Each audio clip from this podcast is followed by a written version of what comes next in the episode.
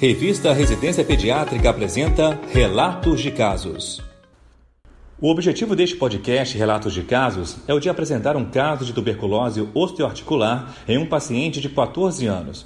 O adolescente foi admitido com quadro de lombalgia e dificuldade para deambular havia quatro meses, evoluindo com paraparesia progressiva.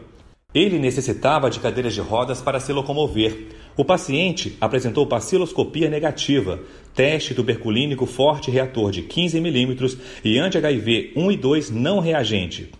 A ressonância nuclear magnética evidenciou volumosa massa paravertebral que se estendia da quarta vértebra dorsal à sétima e fratura cominutiva anterior em cunha da sexta vértebra dorsal gerando cifose. Foi então submetido à biópsia de coluna dorsal com cultura de aspirado da sexta vértebra, sendo positiva para Mycobacterium tuberculosis.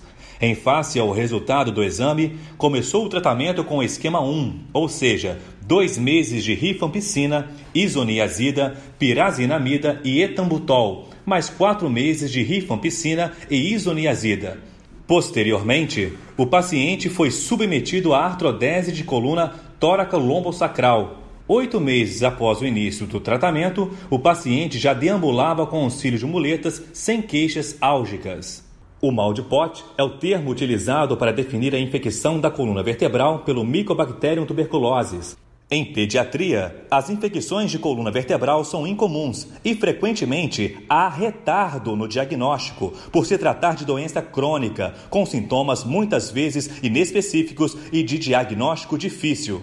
Há também a possibilidade de sérias repercussões clínicas, como deformidades ósseas, bem como lesões permanentes do sistema nervoso periférico.